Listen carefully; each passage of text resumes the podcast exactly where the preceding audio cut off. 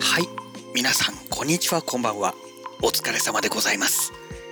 本日はですね、いちがつにじゅうよっか火曜日でございます。えーと今日はですね、あの以前からねちらっとツイッターの方だだけだったかもしれないですけども、あのお話ししてました、えーとクリニックにね、えー、久しぶりにいっかげつぶりですかね行ってきまして、えー、昨日でね薬がね切れてしまいましたので、えー、今日ね、えー、本当はね午前中行こうと思ってたんですけども、もうね午前中家でダラダラ過ごしてまして、で結局午後から行ってきました。もうねにじゅっぷんぐらいかな、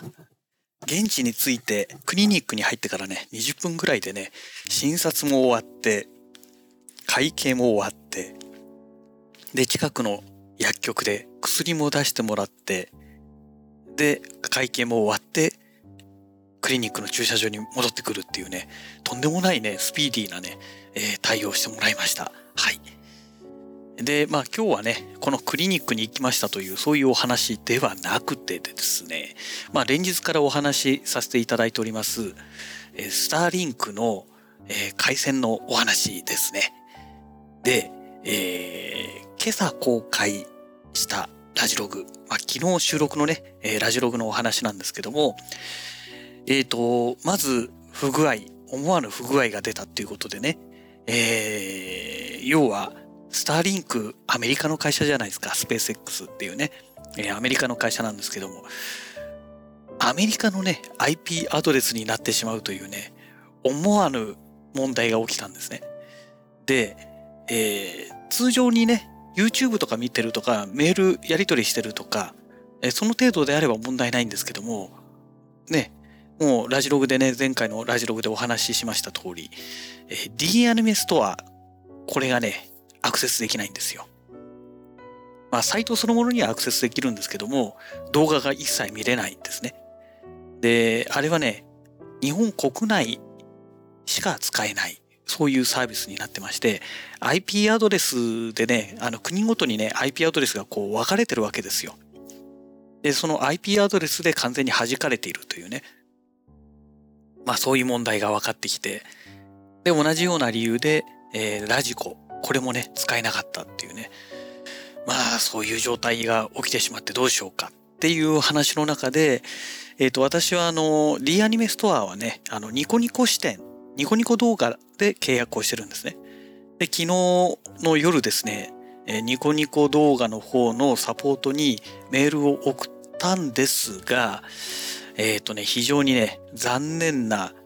本当に残念なね、えー、回答が来ました。もうそんなことは分かってんだよっていうようなね、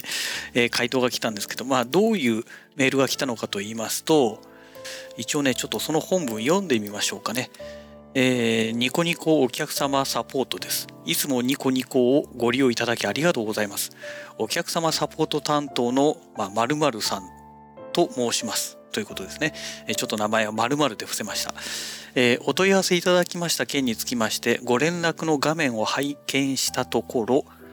この動画は投稿アップロードされた地域と同じ地域からのみ視聴できますのエラーメッセージが表示されていました。米印で、えー、国内からのアクセスでのみ視聴いただける動画に海外からアクセスされた場合に表示されるメッセージです。なお、国内から利用しているにもかかわらず、上記エラーが表示されている場合は、海外プロキシを経由、または海外のプロキシサーバーを利用してアクセスされている可能性がございます。えー、また米印ですね、えー。ご利用のプロバイダにおいて通信経路が海外を利用されている場合も同様です。お手数をおかけいたしますが、プロバイダー、回線事業者への確認も含め、ご自身の状況をご確認いただけますと幸いです。以上、よろしくお願いいたします。もうね、全然ね、サポートになってないよっていうね、これ分かってるんですよ。スターリンクでね、まあアメリカのね アイピー アドレスになってるのはもう分かってるわけで、それをなんとかしてくださいっていうメールだったんですけども、結局日本国内の アイピー アドレスにしないと無理だよっていうね、まあありきたりの回答ですよね。でまあね、こういう回答が来てしまったので、まあ要するにもうスターリンクからはね、えー、D アニメストア、これはねもう見れないというね、えー、お話になってしまいましたので、うーん、これはどうしたものかなっていうね、えー、まあこれがね今日のねいちじきゅうふんにね、えー、このサポートの方からねいただいたメールなんですけども、いちじってのは午後いちじですね、お昼のいちじきゅうふんにいただいてますけども、まあちょっとね残念だなというね、あでまあこれがまず一つですね。もうこれはもう結論が出てしまいましたという。だからもうあとはね、あのー、コロンさんとかミーさんからね、えー、まあこういう方法あるよって教えていただいた ブイピーエヌ サーバーを経由してね、でまあこれでやるしかないのかなっていう。それかもうドコモホーム ファイブジー ルーターをね契約を残してね、 D アニメストアのためだけにこれを残すっていうね、なんか微妙ですよね、うん、まあ今そんな状態にあります。それからもう一つですね、えっと、まあこのね、あのもともと エーディーエスエル 回線が今月末で終わってしまうと、サービス終了してしまうっていう話の中で、えー、なんでまあスターリンクを使うようになったのかというお話にちょっと戻るんですけども、要はね、えー、自宅サーバーをやろうっていうことで始まったのがそもそもの原因なんですよ。というのはドコモのホーム ファイブジー がありますから、まあ、正直ねこれでも全然問題ないんですよ。あの普通にね動画を使う分にはね、で D アニメストアも問題なくね見れますしね、問題ないんですけども、ドコモのホーム ファイブジー にはもう致命的な欠点があって、あのプライベート アイピー アドレスが割り当てられてしまうんですよ。ですのでどう頑張っても自宅サーバーっていうのができないんですね。これがねほんと勘弁してほしいんですけど、でまあ結局そういうことなのでしょうがないから、ドコモのねそのフォーム ファイブジー 以外の回線を調達しなきゃいけないなっていうので、あ光回線入れなきゃいけないんだねっていうタイミングの時にたまたまねスペース X のこのスターリンクが半額セールやってるよっていう情報が入ってきちゃったもんですから、思わずポチってね、まあ今回届いて今の現状に至ってると、まあそういうわけですよ。まずねこれが大前提だったってことをねちょっと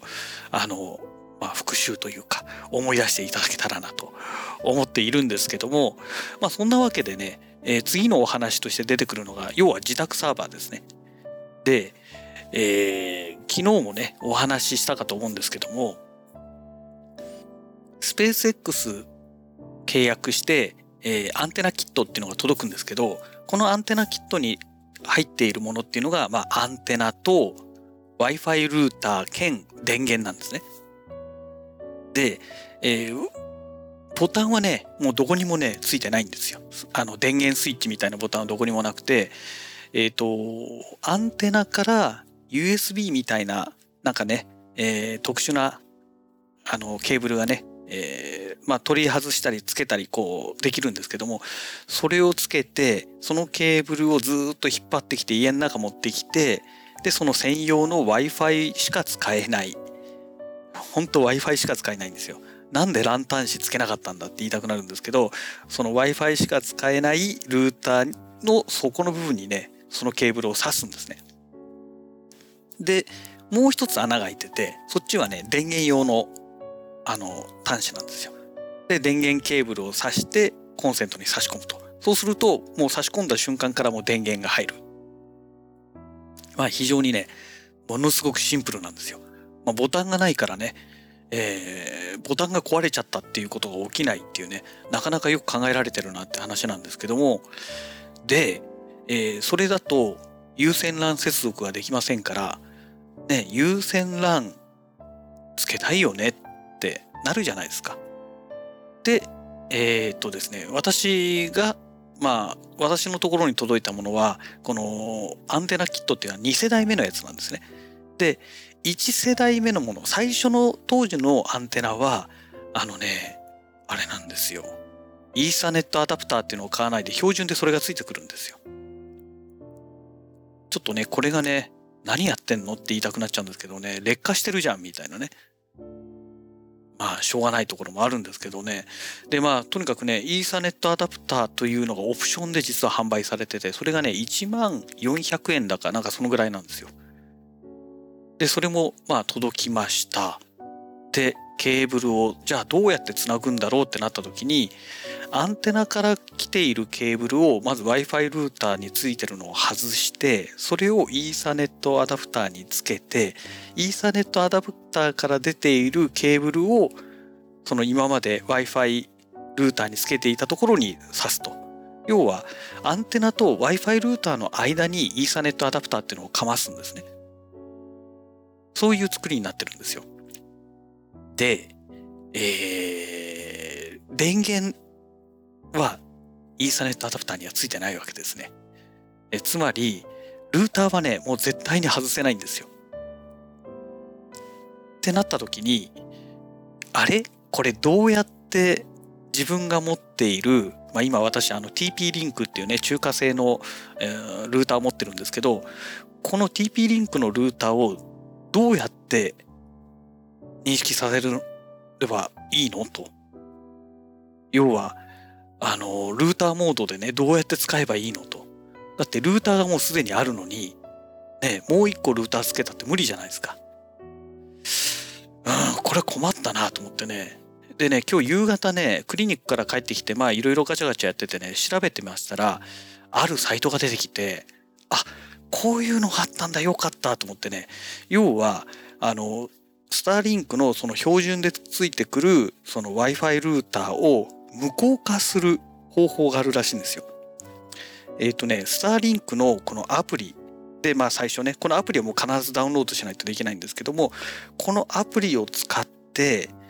えー、詳細設定、設定というところに行って、そこの詳細設定というところがあるんですよ。そこを開きますと、えっとね、にてんよん ギガネットワークとごギガヘルツネットワークを分割っていうチェックと、カスタム ディーエヌエス っていうチェックと、スターリンク Wi-Fi ルーターをバイパスするっていうところがあるんですよ。で、このバイパスすることによって、要は Wi-Fi ルーターをもうスルーしてくれるんですね。で、あの、今、今ね、今このバイパスって言葉を見て、やっと今私理解できたんですけども、このね、要はね、バイパスっていうところにちょっとね、一つ問題があって、えー、無効化してるわけじゃなくて、えー、一応ね、ルーターとしては生きてるみたいなんですよ。だからだったんですね。えっとね、このね、スターリンクの、その、標準のこのついてくるルーターっていうのが、えープラえー、とプライベート アイピー アドレスが いちきゅうに いちろくはち いち いち いち なんですね。で、最初これでね、無効化できてると私ね、ずまあつい本当に今さっきまでですよ、思ってたんですよ。で、無効化できてるわけですから、自分が持ってるルーターを いちきゅうに いちろくはち いち いち いち で設定すればいいやと。思って設定すると、なんかね、なんかその アイピー アドレスが被っててどうのこうのみたいなエラーが出るんですよ。で、いちきゅうに いちろくはち ぜろ いち にね、勝手に変更されちゃうんですね。おかしいな、おかしいなと思ってたんですけども、今、今わかりました。本当に今わかりました。要はバイパスしてるだけだから、ルーターとしては生きてるよということなんですよね。ただもう無線ので、ね、電波とかこういうの出さないよっていうだけの話でね、ルーターとしてはちゃんと生きてますと。ということなんですね。なるほど。なるほど、なるほど。これで全て理解できました。だから、いちきゅうに いちろくはち いち いち が、私のこの ティーピー リンクのルーターの方で設定ができなかったということですね。でね、まあその関係でね、ちょっと困ったなっていうのがありまして、えーとですね、私が今ね、自宅サーバーで、まあ、とりあえずね、電源だけ入れて放置してるあのミニ ピーシー の話ですけども、このネットワークのカードの設定がえっとね いちきゅうに いちろくはち いち. いくつってなってるんですよ。もうお気づきでしょうかね。ルーターが いちきゅうに いちろくはち ゼロ.1 ですから、要は最初のみっつの数字ですね。 いちきゅうに いちろくはち ゼロ。 ここまでを統一させないとネットワークとして、ね、認識してくれないわけですよ。ネットワークの中にね。あららららら、やっちゃったよみたいなね。で、えー、そうなってくるとどうなるかっていうと、もうね いちきゅうに いちろくはち いち.1 っていうのはね、スターリンクのその標準のルーターで使われちゃってますから。で ティーピー リンクの方は いちきゅうに いちろくはち ゼロ.1 ですから、要は いちきゅうに いちろくはち ゼロ. いくつっていうふうに指定してあげなきゃいけない。そうしないと認識してくれないということになりますので、まあ、単純な話、サーバーのネットワークの設定だったり ディーエヌエス の設定なんかも全部そこを書き換えてあげなきゃいけないっていうね。うわ、超めんどくせえと思ってね、またあれ全部書き換えなきゃいけないのかと。でしかもネットワークは認識してないから、あ、でも今そっか、認識はしてないけども、ルーターは認識してないけども、でもアクセスできてたよな。うん。だから大丈夫か。こっちに持ってこなくても大丈夫だな。うん。そうだ。エスエスエイチ でリモートで設定できるわ。そうだ。よかったよかった。ああ、まあどっちにしてもね、えー、設定全部書き換えなきゃいけないですから、もう漏れなく全てね。めちゃくちゃめんどくさいんですよ、これが。ね。ああ。まあそんなわけで。そんなわけで。とりあえずね、あの自宅サーバーはできそうだというね、あのー、もうそのところまで行きましたので、あとはもう設定すればいいだけの話ですから、まあなんとかなるかなと。当初の目的は達成できるかなと。ただ D アニメストアがスターリンクのこれだけ早い回線にもかかわらずスターリンクで見れないっていうね。なんかね、なんとかなんないのかなって困ったもんですよね。だからあの私の自宅でインターネットを見るときっていうのはアメリカなんですよ。アメリカから見てる状態になってるということですよね。日本、まあそもそもウェブサイトなんかね、どこにサーバー置いてあるか分かんないですから、日本のページだからといってね、日本国内にサーバーがあるとは限らないので、まあそこはどうなのっていうのもありますけどもね。ただ私自身はアメリカから見ていると。一回宇宙空間まで出てアメリカ大陸まで行って、アメリカ大陸から今度、えー、海底ケーブルをたどって日本に来るみたいなね。日本のサーバーを見るときはね、まあそういうお話になってくるわけですよ。ね。で今アトムカムでね、水槽とかをこう中継してるわけですけども、ああいうのもね、あの例えば会社からね、会社の、ね、光ファイバーの回線から見ようとすると、日本から海底ケーブルをたどってアメリカんじゃないあいいのかアメリカまで行って、えー、とそこから、えー、衛星に飛んでで日本の私の自宅のところのアトムカムにつながるっていうね。なんかすごい話ですよね、そう考えると。ああ、あの一般の人から見たらね、んまあだってネットってそういうもんでしょで終わっちゃうかもしれないんですけども、その辺のね、このネットワークのこの命令のね、データがね、どういうふうに流れていくのかって考えると、まあロマンがあるなと。ロマンはあるんだけども D アニメストアは見れないって。ロマンは見れるけどもD アニメストアは見れない。もう何なんだよこれ一体。もう本当にね、もう勘弁してもらいたいですよね。まあとりあえずね、目的は達成できそうなので、一つの目的は達成できたけども、もともと目的に入ってなかった、もう当たり前に見れていたものが見れなくなっちゃったっていうところがあって、うーんどうしようかなっていうね。本当ほんと勘弁してくださいって感じなんですけどね。で今日寒い中屋上に行ってね、あのケーブルを上からこう垂らしてあこっちにも垂らしてって、そんなのも何回もやったわけですよ。え結局えっと今ね、昨日まで、まあ、今日の夕方までは、えーと、あ、屋上にあるアンテナから、えー、倉庫部屋っていうね、えー、北側の方のお部屋にケーブルを入れてたんですよ。で、一回そのケーブルを外してベランダまで出して、で、屋上まで上がってそれを引っ張り上げて、えー、今度アンテナをちょっと南側に移して、水槽部屋の方の上あたりまで持って行って、でそこからまた水槽部屋のベランダ側の方にケーブルをこう落として、水槽部屋に行ってケーブルをキャッチして、えー、それを部屋の中に引き込んで、えー、それでセッティングして、えー、で散々ね、あのー、Wi-Fi で iMac につなげてこうやってたんですけども、ラチャあかんということで今度は、えー、今回ねにじゅうごメートルのカテギ、カテゴリーセブンのね、えー、ケーブルを買ってきまして、でこれをね一回また屋上まで行って、まず、えー、北側の倉庫部屋の方にケーブルを落として、で残りは屋上に置いといて、でそれを、えー、倉庫部屋の室内に引き込んできて、でハブにセッティングして、絶対にもうねあの抜けないようにして、でそのまままた屋上に行って、今度そのケーブルをまた伸ばして、えー、今度は南側の、えー、水槽部屋の方のベランダの上の方にこう落としていって、でまた降りていって、で水槽部屋の方のベランダからケーブルをこう回収して室内に入れて、えー、それで、えー、今度無線のね ティーピー リンクのルーターにね、えー、挿して、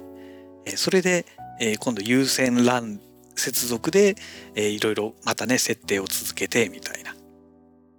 まあそんなのをやってたらもうくじ過ぎちゃいましたみたいなね、まあそういうオチだったわけですけども、いや疲れましたね今日は本当に。はい、えー、まあそんなわけでね、ちょっともう半分愚痴で半分なんかなんとなくできましたというような、なんかそんな感じのお話になりましたけども、またね、えー、次回のラジログをお楽しみください。それではまた。